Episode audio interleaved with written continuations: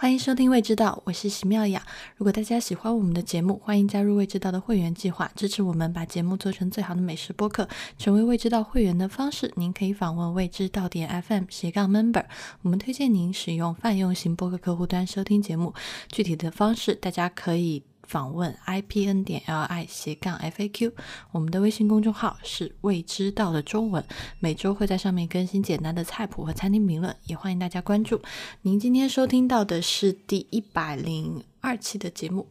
啊，今天的这一期节目在线上的是我蒋勋和莫石，呃，今天就直直入主题了，因为我们这时间也很赶，呃，今天上午米其林的上海的榜单出炉了，所以呢，我们就赶紧趁着今天还热乎，就录了一个米其林快评吧。其实，与其说是米其林快评，我觉得更多是我们三个对于这次榜单的。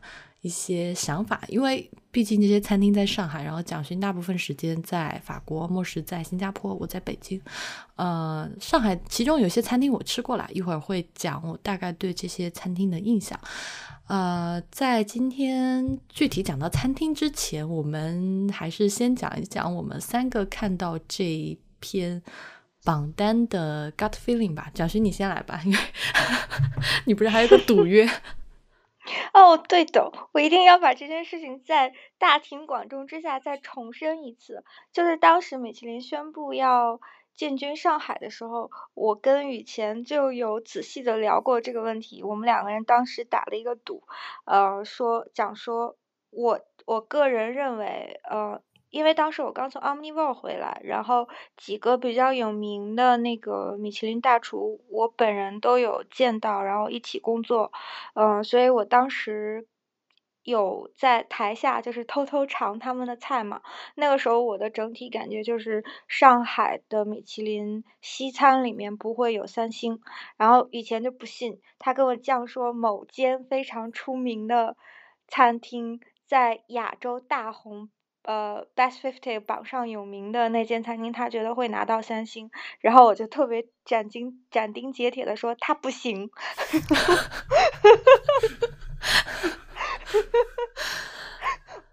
啊，以前就跟我打赌说他觉得是三星，然后我就讲说我觉得最高两星，我们两个就赌了一顿饭，就说如果哎你们俩都吃过那个主厨的菜是吗？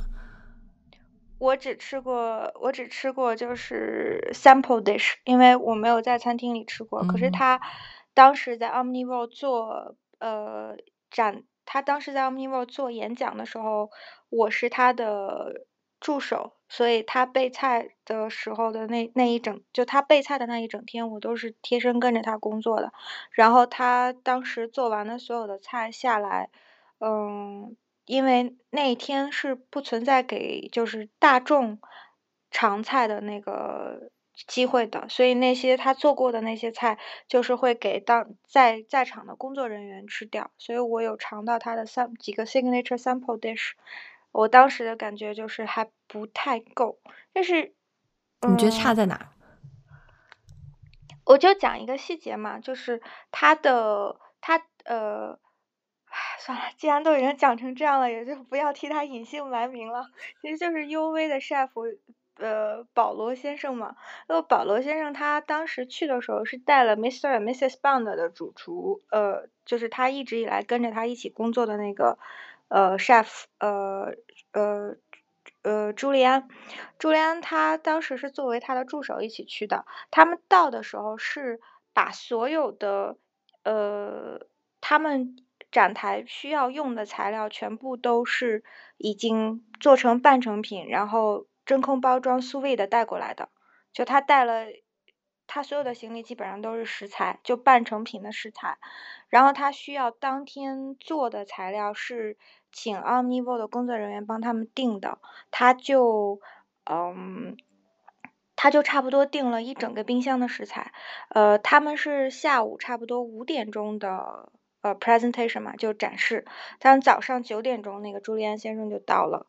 嗯，他他其中就是他工作的过程当中有一个细节，就是他切那个当时像上一期我们跟安东尼录的时候，他就讲那个小丁叫做不会纳子，就是差不多是呃方方正半厘米的，就是方丁，就是等于是给黄瓜切丁嘛。那个他切的那个丁，他切的时候他用尺子比着切，我是特别忍受不了这种事情的人，就是我没。所以你因为这个觉得他平不了心，这这点太怪了吧？因为我我觉得米其林是。就是相对而言，他其实是蛮看重那个 creativity 的。就如果一个人太严谨或者是太刻板，但我觉得这个很难说啊。就是呃，当你说他用尺子比着切丁，我觉得这个呃比较夸张。但是你知道现在有一种菜板嘛，就是它上面呃那个菜板上会标几厘米几厘米，然后你比着那个切就好了。但是其实说一个比较更普遍的事情，就是大大部分餐厅都在用，比如说就是切片，就是我们中国人切片可能。就是厨师说特别讲究刀工，就你一定要切到多薄多薄，然后厚度厚薄要均匀。但其实，在很多西餐的餐厅里面，都是用那个磨片刀的呀，就每一片就是一样厚的。所以，这这是你觉得它评不上新的点？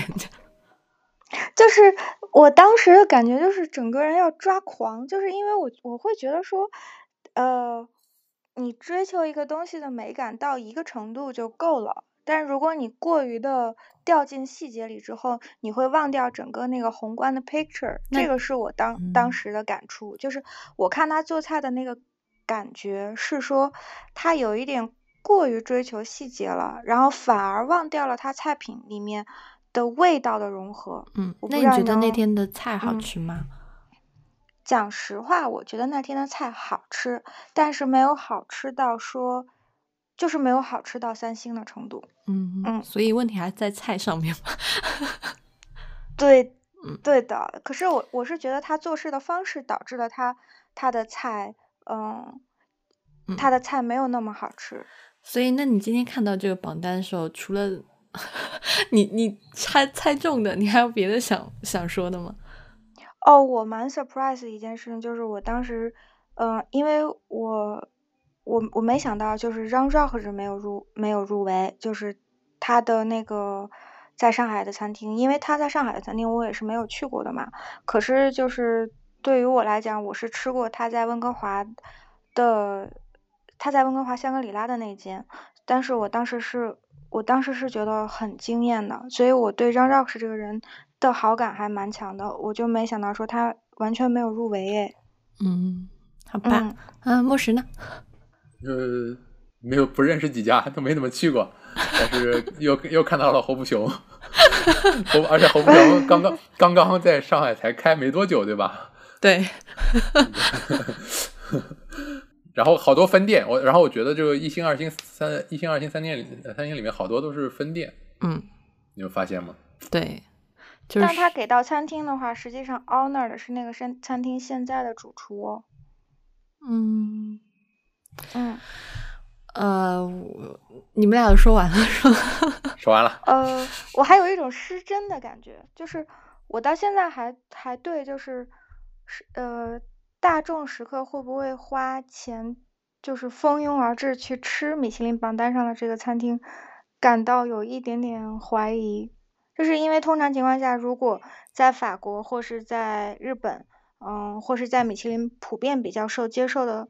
嗯，国家米其林榜单一旦出来的话，基本上食客们就会开始行动了，因为它已经是一个比较 credible 的餐厅评论了。嗯，但是我现在就会觉得说，嗯，I've got a little doubt，就是我会觉得说我对榜单持怀疑态度，我没有觉得说，就是我不知道中国的食客会怎么样去反映这个榜单，还是说会挤破头订不到。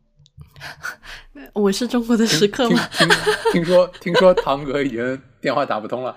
嗯，我觉得我自己的感触是这样的，就是看到那个榜单的时候，因为三星只有一家嘛，嗯，我觉得这是一个比较保守的，但是我觉得也是一个我我比较幸福的评选了。其实就是你真的去把，因为。米其林毕竟它是一个啊以法餐为标准的，然后这些啊评审团肯定是对西餐或者说对全世界的这个西餐体系是比较了解的。你放在全世界的西餐体系里面去看上海的餐厅，那就是如果比如说我们刚才在录之前也在讲，我们在看那个 Chef's Table 嘛，就在看那个里面纪录片里面在讲到的一家餐厅，就你去看别人拿三星的店，然后再回来看上海的，就是这些餐厅的水平，那确实是。挺有距离的，因为对于米其米其林来说，它的三星其实就是说你值得为了这家餐厅，你专程飞一趟，或者说你本来是要去啊杭州的，但是你只为了这家餐厅，你就一定要开车到上海去吃这一趟。那我觉得就是西餐方面应该就没有，但是至于说唐格能不能拿西餐拿中餐的三星，呃，首先我自己没有去过，呃。但我就我朋友在香港那家吃过的反馈来说，嗯，比较保守态度吧，就是因为中餐其实在整个世界餐饮的话语体系里面，嗯，一直都不是那么强，所以这个东西就一半一半吧，就是。我觉得他首先说来说，做一家餐厅肯定是整整体的氛围、服务细节，包括这个堂哥他提前一年从香港把香港的团队带到上海来，来培育这家店，那肯定肯定很多细节是好的，只是说你要站在更远去看，说在整个餐饮体系里面，它是不是足够拿三星？我觉得我还没吃，但是我个人持保留的态度，这是我对三星的想法。二星的话，呃，就是我可不可以接着你讲？你说讲我的想法，就我对堂哥的想法，就是因为堂哥一一被评出三星来的时候，我就看到那个，嗯，文佳在知乎上的答案了嘛，我又仔细的翻一下他的图片，嗯，其中看到有一道菜是他的那个天鹅颈的，就是软蛋酥，是还是流流沙酥，嗯，我当时就在看他那个。掰开的图片的时候，发现说它的那个酥是确实是起酥的，然后它的馅料确实是流沙的。嗯，从技术的角度上讲，这个非常难做，就你不太容易在高温的情况下那么好的控制流沙的出品。嗯，就看那单那一张图片，我觉得他们在整个就是 technique，就是在出品的管控上是是真的是下了功夫的，就。呃，或者说，他实际上是，嗯，我看到他，就是我看到文佳的那篇文章的时候，我觉得文佳整体对那个餐厅的感觉，他说堂哥是一间有美人感的餐厅，我觉得他那整体的感觉是对的，因为我有曾经有过一次就是在巴黎吃三星的经验，这是一，就是我当时去的是巴黎一间很老派的传统的米其林三星。多年以来一直是米其林三星的餐厅，嗯，我当时去的时候，我就会觉得说，它真的好吃，嗯，但是我不喜欢，就没有给我惊艳感，就它给我的都是非常传统的法餐，甚至是以一种新颖的形式呈现出来的传统的法餐，它也有想要在比如说菜品上或者是品相上去做改进，但是那个感觉就是说，它没有让我感到惊喜的突破，可是它仍然是一间。三星的米其林餐厅，嗯，就是这种保守的中规中矩的美人感，有的时候也是米其林餐厅评选的一个就是要点。我会觉得说，嗯，米其林是一个有点像学院派的东西，一个像学院派的存在，就它是有自己的一套很难去改变的冗长的体系的。如果你很好的 fit in。到他的那个评评论标准里面去的话，你其实是很容易拿星的。因为当时我在餐厅工作的时候，我曾经问过我们餐厅的苏 chef，就说我们的 chef 想不想要拿星，然后我们的 chef，然后我们的苏 chef 就绕着我们餐厅的那个整个就是 decoration 就 deco 装修看了一眼，他就说我们餐厅拿不了新的，因为如果我们想要变成米其林餐厅的话，我们整个的 set up 都要改变。然后我当时一下子就反应过来了，说哦，原来米其林是有那个需要去 fit in 的 criteria 的。嗯，这点我很同意。就是这次包括榜单里面有有一家餐厅，今天我们在跟朋友在聊，就是这家餐厅其实它就是为了拿米其林而去设计它的菜式的，然后他真的拿到了。这点不是说它不好，而我觉得挺厉害的。但是就是说，就好像你。有有一套试题，那 你总得会这套试题去答的技巧。那如果你能答，你就能答拿一个高分的考生。呃，然后三星的话，差不多就这样。二星的话，就跟刚才莫石讲的差不多，就是又有侯不雄嘛。莫石，你要来插一嘴吗？嗯，就是呃，侯不雄，反正在新加坡的他是那个 restaurant 是三星，然后工作室是二星。嗯，然后这次上海就工作室是二星嘛，不知道他要不要在上海再开一个 restaurant。嗯。然后 U V 的话，就是大家都觉得没有什么问题啦，就是拿二星，就是肯定是对得起这两颗星的。呃，还有就是 Bombana，就是 Auto 的 Bombana，我去过香港的，然后北京的也去过，但北京的比较差一点，但香港的那个还蛮好的。但香港和上海的这一家，上海这家，呃，我去过的朋友也是觉得还可以，嗯，品质会。比较好，所以拿二星应该也没有什么问题。其他的就是有一些中餐的二星我没有去过，所以这里就不讲。然后我也对他们没有什么感觉。然后比较想讲的是一星的，因为这一次一星的争议就比较大嘛。就今天早上出来的时候，就很多上海的朋友就在。各种热议，然后就有很多人说啊，好失望啊，嗯，这个就就其中有人提到，哎呀，这里讲餐厅名字还是讲吧，米其林都不怕讲了，你也一定要讲。对，就是其中可能争议比较大的是，就是大董和大董海参店这两家，因为嗯，我去过的，我身边比。比较懂美食的，去过大董的朋友，反正都对这两家持保留意见。就是，呃，首先就是它肯定有几道代表的菜式还不错，但据说即使这几道代表的菜式都比北京店要差。然后除了这几道代表的菜式，就是那个其他的菜出错的频率比较高，所以这两家就是大家热争议比较多的。还有一家就是说。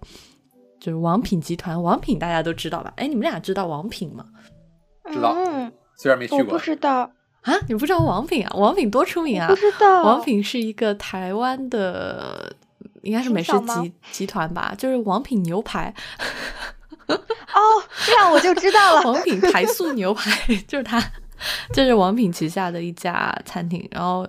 反正就就我我因为我有很多朋友住在新庄，然后然后我就问他们，你们知道俄夫人吗？啊，就就没有人没有人表示知道。然后唯一去过的一个朋友就嗯呵呵了一下。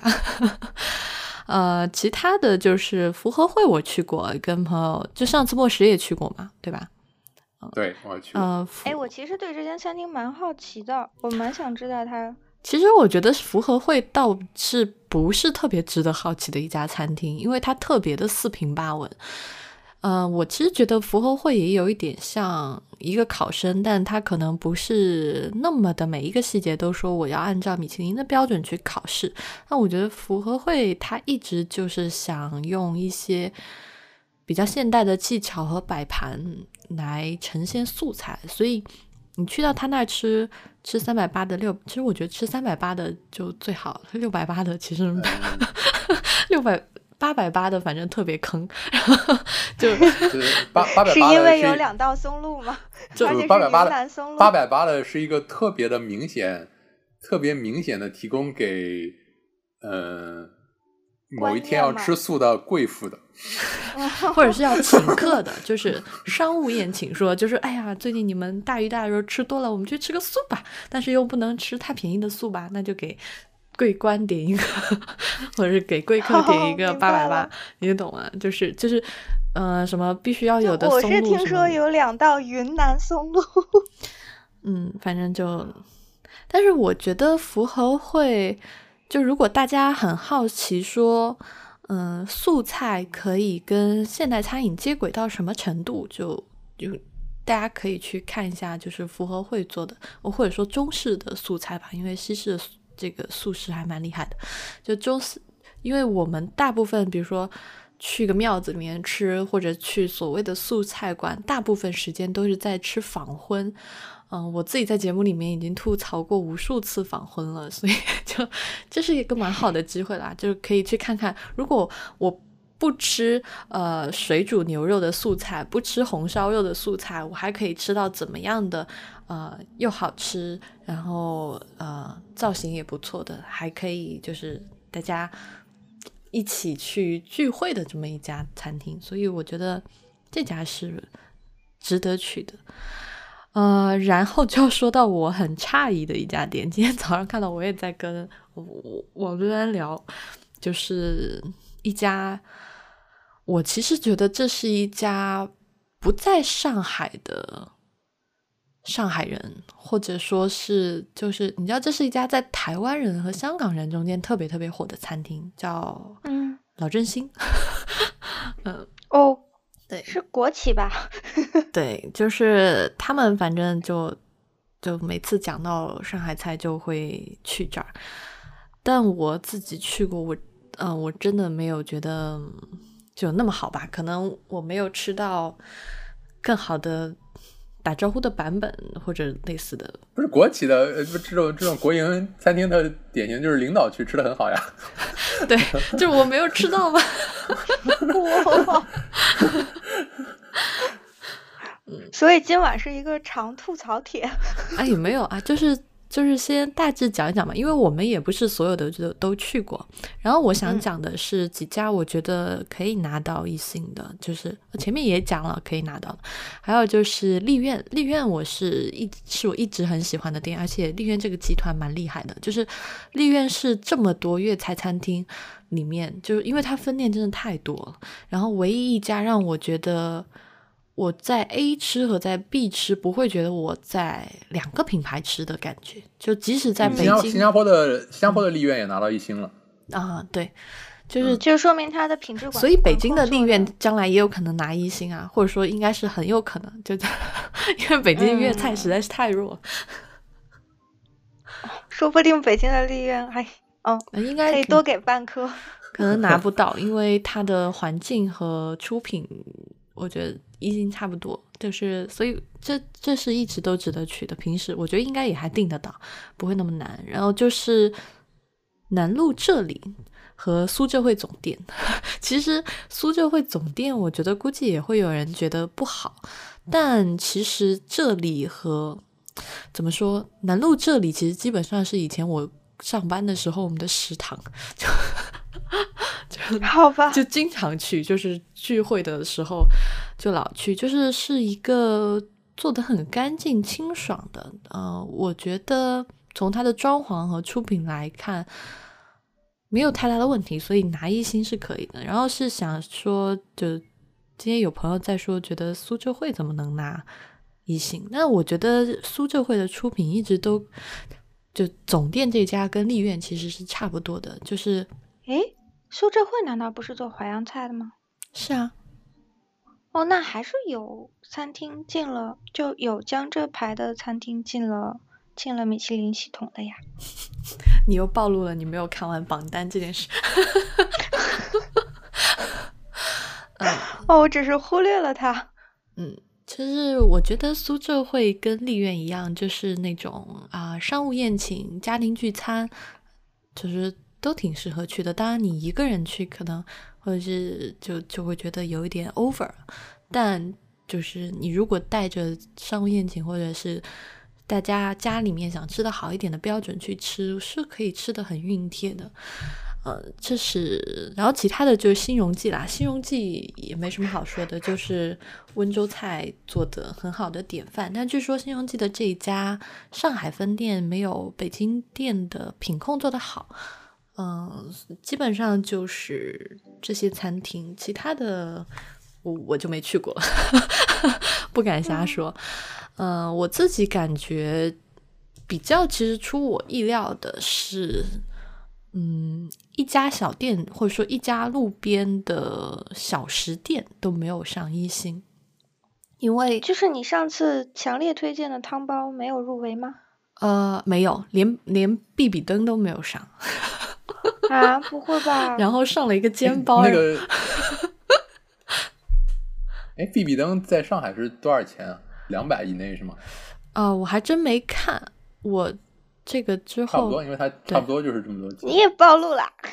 不，就人均我看一眼就不超过一百八，就他自己标的那个人均，基本上就是一百左右。嗯，呃，这个其中那个 B B 灯的那个煎包应该是最最最最便宜的 B B 灯了吧？就 煎包嘛，上海人都懂的，七七块钱一碟。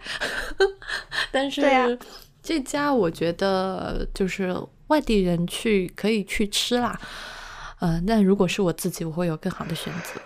嗯，其他的 B B 灯，鼎泰丰有 B B 灯，功德林，嗯，功德林你们俩知道吗？是一家素菜。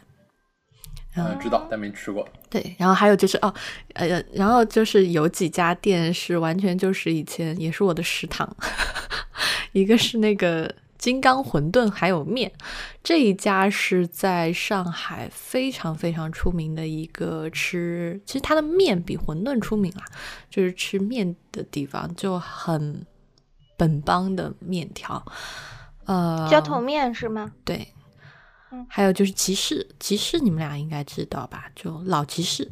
不是那个新集市，老集市也是一个香港香港上海上海对台湾人很爱吃的上海餐厅。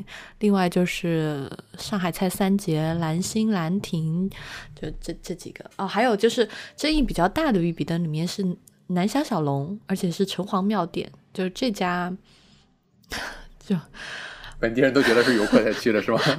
我去过啊。我而且我你又暴露了，而且我不仅去过，就是排队哦。对我上次去的还不是吃的，就是他，因为那个南翔小龙它有那个排队的地方嘛，我是在他楼上吃的，但是完全没印象，或者就是应该再去上海绝对不会去的地方，就一定会避开。就所以，如果说里面一定要避开的雷，我觉得就就是这个哦。还有一家面条也是很出名的，叫阿娘面，也在比比登里面。这家面条也蛮好吃的，就大家可以去。其中它的那个黄鱼面非常的出名，就是汤熬的白白的那个黄鱼面，就是排队就没排没有评上比比登的时候就大排长队，所以现在评上了，我估计就。几乎不太容易吃得到了吧？嗯，至于为什么佳佳没有评上，评上了南翔小龙，这是一个谜 啊！我觉得我大约可以有答案。为什么？因为环境更好吗？不会吧？我觉得是因为那个评审团里面没有上海本地人，感觉好像是台湾和香港人组成的。哦，也不会，因为佳佳其实是在游客中间名气很大的。佳佳在 TripAdvisor，然后在很多那种 Time Out 什么，就外国人会看的杂志里面，其实他没有啊，我这是一个冷笑话，因为刚才你推荐的好多家店都是台湾和香港人超级爱的上海菜。哦，今天还想还想说一件事情，就是今天我们不是在讲说这一次没有日料的入围嘛？因为如果大家去，哎，新加坡是有日料的，对吧？莫氏有好多家呢。嗯，好的，有寿司吗？有好多家 有拿二星的寿司吗？我记得是有的吧。有有有，嗯，不知不知道是日料还是寿司。嗯，这次没有好多家了吗？嗯，这次其实就只有一家吧，就是叫干杯还是叫什么？是做日式烧肉的，烧烤对，拿了一个一星。呃，其他就没有了，因为其实之前在预测的时候，我们有猜想过有一家在外滩新开的那一家嘛，就是卖点蛮贵，两千五一个人，我们就猜测他可能至少拿个一星什么的，结果全军覆灭了。呃，但是现在就就我们今天在朋友圈里面聊的八卦，就是说这次的评日料的评委都是从新开是新开了多久啊？一年以内的是不评星的哦。哦，侯不雄啊，侯不雄是去年开的不？没有，侯不雄开了没到半年，没到半年哦。所以所有的条条框框都是可以被打 打破的。哦，对，因为当时宣布要进上海的时候，雨贤有偷偷说，他说，据说，据说，据说，他打了三个据说，某酒店用了四百万公关。好，嗯，啊，我刚刚说什么？哦，刚刚在说日料，呃，就说那家没评上嘛，雄心勃勃的来了，嗯，卖的也挺贵，位置也选的挺好。啊啊，然后就说今天说到的那个八卦是，嗯，就这次的评委评日料的都是从香港过来的，就都是香港人，然后就在讲上海和香港的日料比起来差别还是挺大的。当然这是一个嗯我们的猜测啦，这也不知道 为什么，但可能今天端端老师讲了一个比较中肯的记。说法我也蛮同意的，就是所有上海的这些日料店，就是它还处在就是一方面原材料有限制啊，就是大家都知道的，包括比如说日本的和牛不能进来，啊，很多的海产都不能进来。那有时候能够从长崎那边一起运过来一点，或者说现在有一些少量的驻地的能到这边吧，但其实整个食材是不太跟得上的。还有一个就是这些日料店其实都没有主厨痕迹，就说这些厨师没有主厨痕迹的意思就是，呃，很多就是感觉老板请你过来打工的嘛，你可能是一个高级主厨，但是你不是一个这家店是你是一个 owner 的这种 chef，或者说他们的 chef 不是这个店的灵魂人物。嗯，是的，就是我下次再换一个别的。日日本过来的厨师一样的，就是就是这些菜还是可以做出来，所以这个可能是日料没有被评上，但是我觉得慢慢会有的吧，就是因为这只是第一年，我觉得第二年慢慢会拾起来的，因为日料还是有可以可以做的。嗯，其他的，那我来我来我来讲，就是嗯。我我从上一次新加坡评上呃评了米其林以后，就一直在思考一些事情。嗯，我今天写了一个很长的很长的 list，是我一些想法。然后我觉得，嗯，我今天就有一个想法，就是米其林其实跟它的价格，它其实很很考虑到就餐的价格，因为它在很多评选里面是要提到要有物有所值。对，就是比如说那个油鸡。我们先讲一下这个游，这个米其林一星的新加坡的油鸡。呃，他他他现在他评上星以后就供不应求，我去了好几次都没吃到，因为排队的人实在太多了。嗯，呃，就中午去你基本上排三个小时。嗯，那个 Food for Fun 的炸酱来新加坡的时候，他早上八点多去的，那个店十点四十五才开门。哦，那不就是上海光明村的鲜肉月饼的架势吗？对他，他为什么嗯这么多人排队？然后他为什么能评上一星？我觉得跟它的价格其实是有关系的。它的价格真的是非常的有竞争力。然后，但是他又现在又说他不准备，他每天的那个做一百八十只鸡，然后又没有没有扩张的太厉害，也没有提价，那他怎么赚钱呢？就是他现在谈了一个商业合作。嗯，就是有商业餐饮集团要买它的配方去开分店。嗯，目前报纸上透露出来，它这个配方卖了一千万人民币加分店的股份。嗯，我觉得模式就很有可能像香港的天好运。就前面提到那个香港的丽苑，丽苑每一家分店都都有很多家分店拿了一星嘛，但天好运的模式就是本店是一星，然后开很多很多的分店。哦，明白了。我我我我觉得这个可能他会效仿这个模式，就是他保证他本店的质量，保证本店一直拿到一星，然后通过分店来赚钱。嗯，哎，它是一间店还是一个地摊呢？一个一个非常非常小，几平米的一个摊子。是是店，有有屋顶吗？呃，就是新加坡的这个食阁是有 米其林应该不会评一个没有屋顶的。推车吧，就是，就是 就是新加坡的食阁是政府建的，呃，政府建了一个大的那种，就是那种 food center 啊，啊，food center 有顶的，但是里面是隔成一个一个小档，然后每个人给租。对，嗯，新加坡有个好处就是这个是政府定价，所以不存在像香港一样那种一评上星店主就猛狂提价的那种事情。哦，所以他还能在那儿租，然后也保证不提价。嗯，但是就准备开分店。嗯嗯，然后我还就有一种感觉啊，就是就比如说它跟 Best Fifty 的相比，你说 Best Fifty focus 的是是那个才是真正 focus 对创新性的 focus。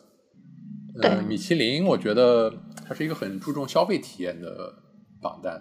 就是我我我我这样假设，就说一家比如说米其林二星的店，我不管是什么店，如果它突然提价百分之二十而不改变菜单，我觉得它很有可能会被降薪。啊，你这个讲的好好哦。但 Best Fifty 很可能就不管这个事情，嗯，因为他他不会关注价格。对，这是我今天听到过最中肯的一个想法。嗯，而且你会有很就是你在米其林，然后我就觉得，你是不是上海的日料是因为这个原因，就是它定价实在太贵了。呃，也没有啊，比如说香港也很贵，香港蛮浮夸的，就是三星的智魂三千吧，差不多吃完。但它会有一个 consumption index，就是哦，但是有可能是这样的，比因为如说香港是三当天千的智香港的香港，是当天驻地来的，对吧？对对就是我想说对对，你们说的对，就是啊、呃我我对我同意。对，因为有很多的二星确实就是这样子的，就是比如说在欧洲大陆的二星餐厅，常常比三星餐厅要贵一点点呢。嗯嗯，不过从整体感觉上来讲，因为今天有其实那个我的朋友问了我一个很好玩的问题，就是他问了我一个问题，他说，比如说堂格在上海评到三星，那么我是不是可以认为它是一间全世界范围之内的三星？然后我当时就回答说不能，就因为哎，这个开头也是我们在讲这个嘛。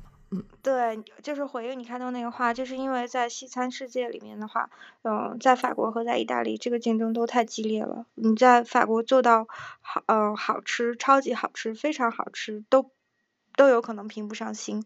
但是如果你是在上海的话，你可能做到超级好吃，或者是有一点出乎意料的好吃，你就有一颗三星。嗯，哎，对，莫石，你还要讲一下你写的，就是你不是写了一篇长长的嘛？就除了价格这个，你还觉得有什么想要补充的？嗯，还有一个，我今天听到很多人就说：“哎呀，米其林这个上海的榜单评的好不客观。”嗯，就是我想问你们，想一想，这个评价怎么能客观？这个评价评价是一个价值判断，它它没有办法客观，它跟客观是矛盾的。所以，所以米其林，所以没有任何一个评价是客观的。嗯但是我我们说米其林或者是说 Best Fifty，它是建立了一套标准，它只要按照它自己的标准去评，然后评的公正就可以了，它没有必要考虑你怎么看这个标准。嗯，我今天你你可以质疑这个标准，嗯，就是你可能觉得，嗯，这个标准不是你看中的，嗯但是确实是有一些，就这个世界不可能每个人都有一个标准，一定是有一些妥协的。嗯然后米其林其实我觉得这个用英文可以比较好的解释，就是说他认为这个呃这个米其林的指南是不是 just 和这个指南的评价是不是 justified 是两件事。好，就不帮你翻译了。你都这样。我其实觉得今天就是我看到这个榜单的时候就有，因为我朋友圈里面上海朋友比较多。呃，其实我觉得上海的朋友不用那么激动啊，就是呃，因为米其林本来就是一份给游客看的，就是 它不是写给本地人说。啊，这是我们本地今年新出新，比如说它不是今年本地新出的这些餐厅，那我们评一个今年新出来餐厅的 top ten，或者说这个这些老店里面我们来评个 top ten，它不是这个意思，它其实就是给游客看的。如果你来上海，那可能我建议你去这些店，你可能可以更好的了解上海这个地方的美食，就是这样的。你包括它。